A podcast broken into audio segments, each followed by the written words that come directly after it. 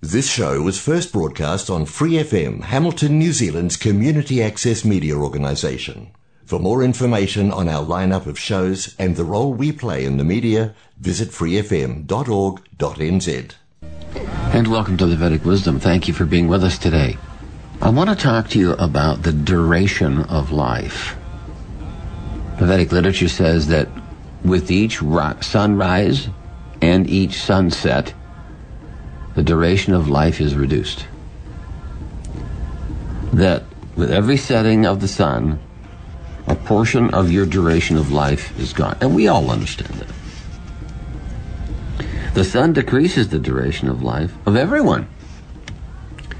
Well, the Vedic literature goes on to say, except one who utilizes his time by discussing and understanding the topics of the Supreme Personality of Godhead. The Vedic literature teaches us that coming to love of God, coming to God consciousness, is of greater importance in utilizing the human form of life to revive our lost relationship with the Supreme Lord. And this is accelerated by devotional service. So, the rising and the setting of the sun indicates that it's a useless waste of time unless that time was used to further the goal of developing your love of God, God consciousness. So even a fraction of your life can't be retrieved. You cannot recover a lost minute, a lost second. You cannot recover them. But human life, you can use the time you've got. It's awarded to the living entity so that he can realize his spiritual identity and his as his permanent source of, of happiness. The living entity, especially in the human form, wants happiness because happiness is the natural condition for all of us living entities. But we're seeking happiness in the material atmosphere. And that uh, search, that quest, is basically in vain. Because all we get is material satisfaction, which dwindles and lasts but a moment. The Lord is the complete spirit whole, and his name, form, qualities, pastimes, friends, associates, and personality are all identical with him. Once a person comes in contact with one of the different energies of the Lord through the proper channels of devotional service, the disciplic succession, the door to perfection is immediately open to him. Now, this is only humans. The lower species of life cannot take this opportunity. That door does not open because the consciousness level is not there to take advantage of it. So, the Lord says that by co- in, uh, making contact into spiritual life, by meeting the spiritual master or his disciple, one endeavors begin to awaken his devotional mentality. And, and when one enters into devotional service, the result is never baffled. The potency of spiritual energy is so superior that no material arrangement can check it. So, a slight beginning of spiritual activities is enough to deliver a person from the great ocean of anxieties everyone is experiencing in the material world says the highly potent drug acts at once on the body to cure it. The transcendental topics and service of the Lord that begin by hearing about Him and hearing about the devotional service from pure devotees of the Lord can act very efficiently. The oral reception of the transcendental message from the spiritual world implies that total realization will be achieved. Okay? So this realization for a moment in the association of a pure devotee prepares one for complete success. It's the beginning step of the purification journey. Excuse me. So gradually, one advances from hearing till he ends up constantly busy in the devotional service of the Lord under his divine plan. And this purifies our existence. When we're in association of the material energy, we become contaminated. And when we're in association of the spiritual potency of the Lord, we become purified. If we're in service mentality, we understand what the Lord wants and we execute that activity, it is spiritual and purifying. He is so kind, He's given us the chanting of the Hare Krishna Maha Mantra, the great mantra for deliverance, that we can use it and make contact to the spiritual energy of the Lord any time we think of it. So that the purification process can go on unchecked.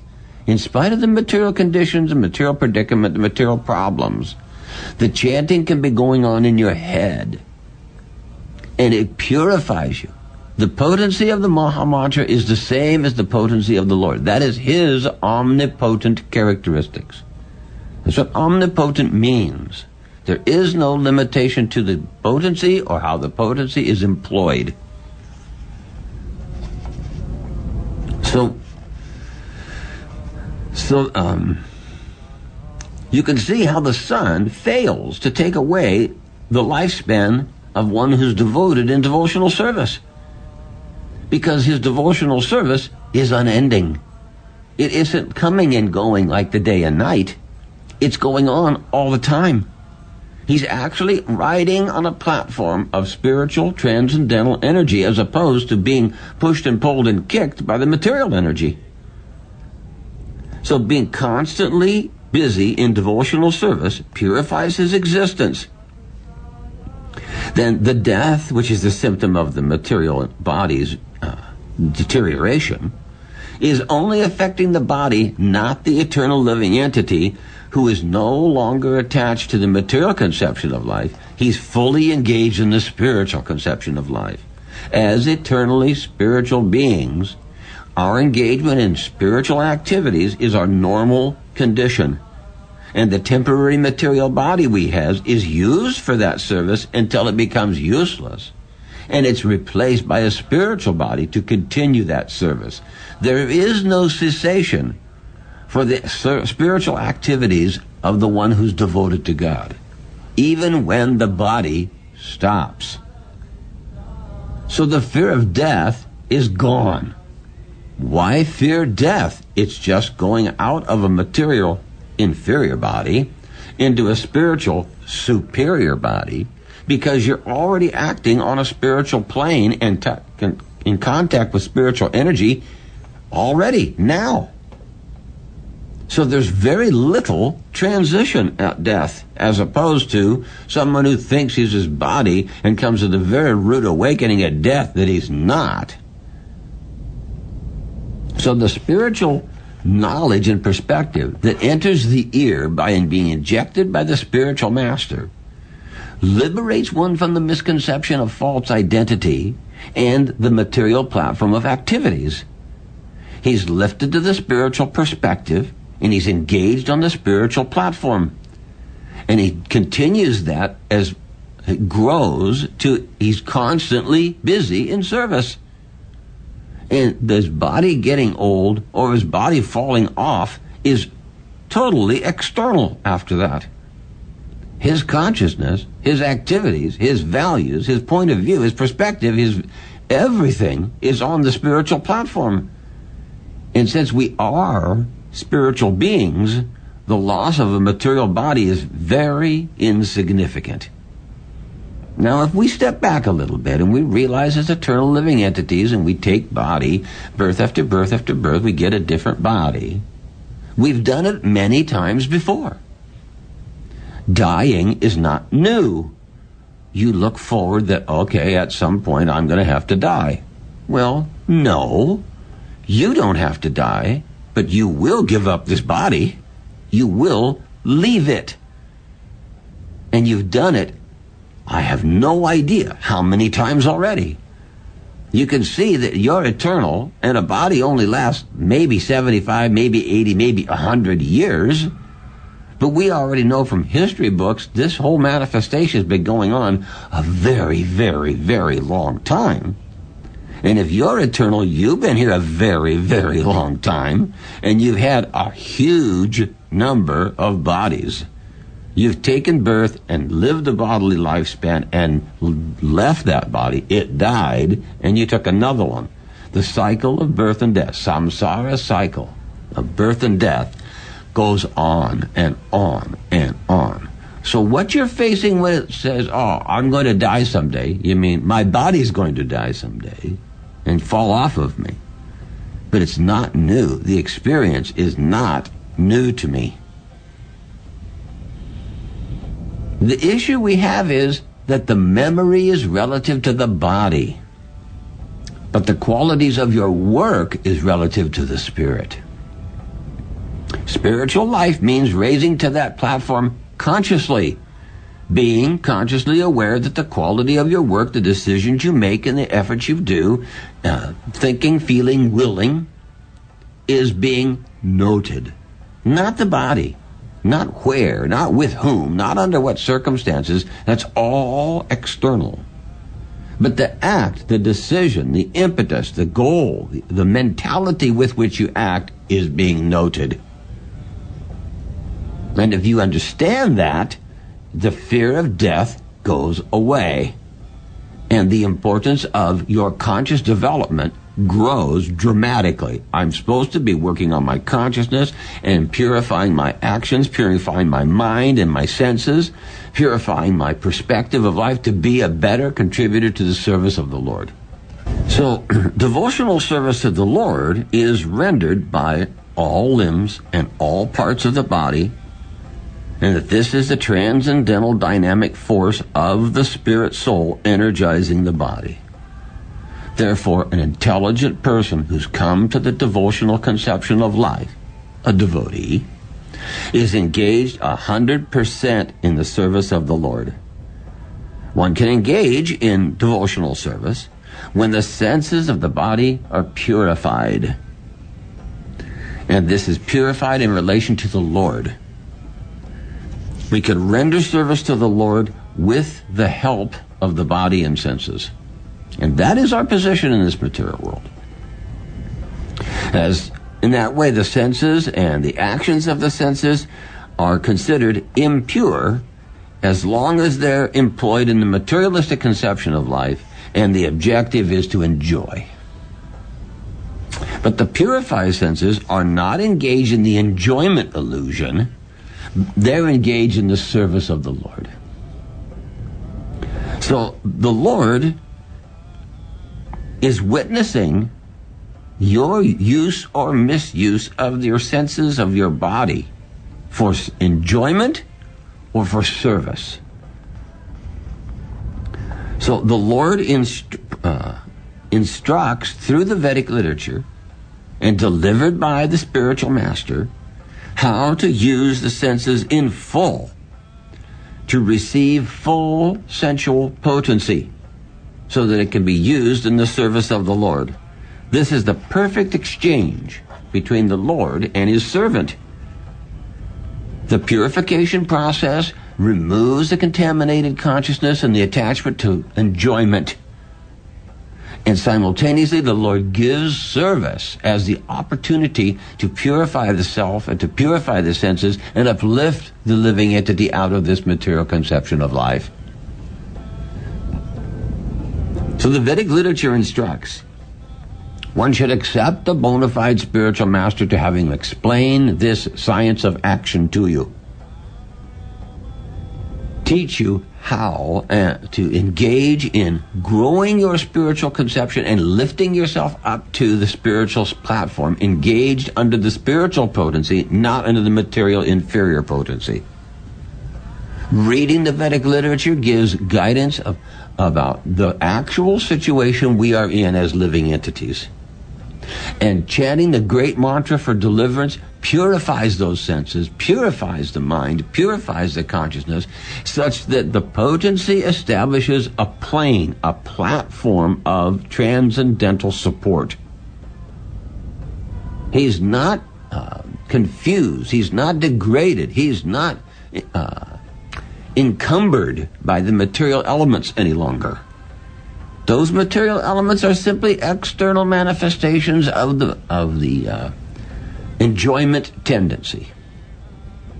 And when the tendency of enjoyment goes away and the senses become knowledge acquiring tools, the living entity is in his normal condition. And the spiritual master then gives guidance of how to engage in the devotional service of the Lord without offense. How to become noticed by God. And there's billions and billions and billions of living entities. And God is overseeing and aware of all of them. So, what a great accomplishment if God notices you. This is one of the statements of our predecessor spiritual master, Srila Bhaktisiddhanta.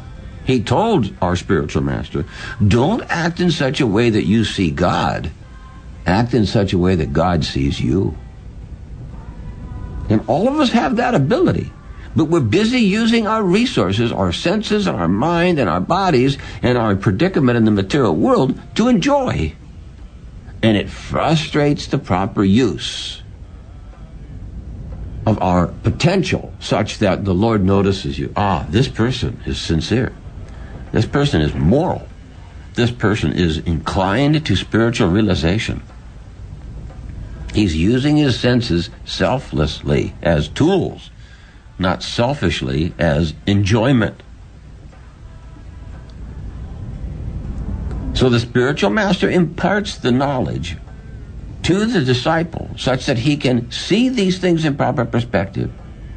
And he instructs him to chant at least 16 rounds of japa a day, every day, to sustain the spiritual platform that holds the disciple in proper consciousness. And the disciple becomes purified. He learns the service program. He engages in service by his free will and he earns the notice of the Lord.